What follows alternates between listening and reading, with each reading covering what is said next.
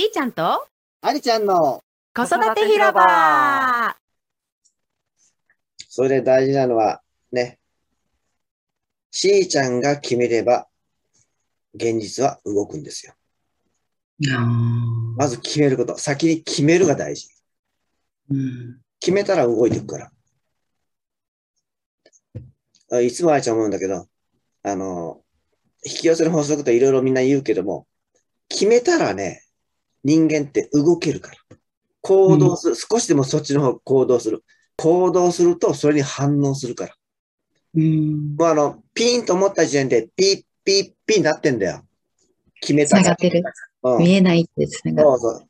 決めたからもう、決めた瞬間に、ピッピッピッとなって、それで連絡取ったらそういうのが目の前に現れる。だ絶対に決めるっていうのが、まず一番。うん。そうすると、もうそういう見えない連絡もできてるから、そうするとそれに行動したら、その反応が来るんですわ、ちゃんと。うん。前もってしーちゃんのイメージがピッピッピで繋がってるんだよ、これは。まあ、あの、本人は意識してないよ。うん。本人は意識には上がってないけど、ピッピッピでも深いところに繋がってるから、いい結果現れる決まってんじゃん。これ、本気だったらな、本当にそれが自分のため、人の、その人のため、周りの人のため、世のためになるような方向性だったら、いわゆる愛さ。うん。自分は愛を求める。愛の方向へ行くには、本当ピッピッピや、これ。決めたら動く。しーちゃん、さすが。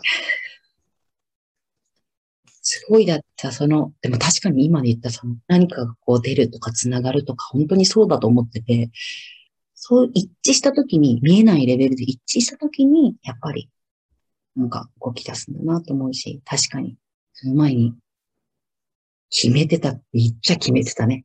なるほどな。よかったじゃないか。いい方向へ進んで。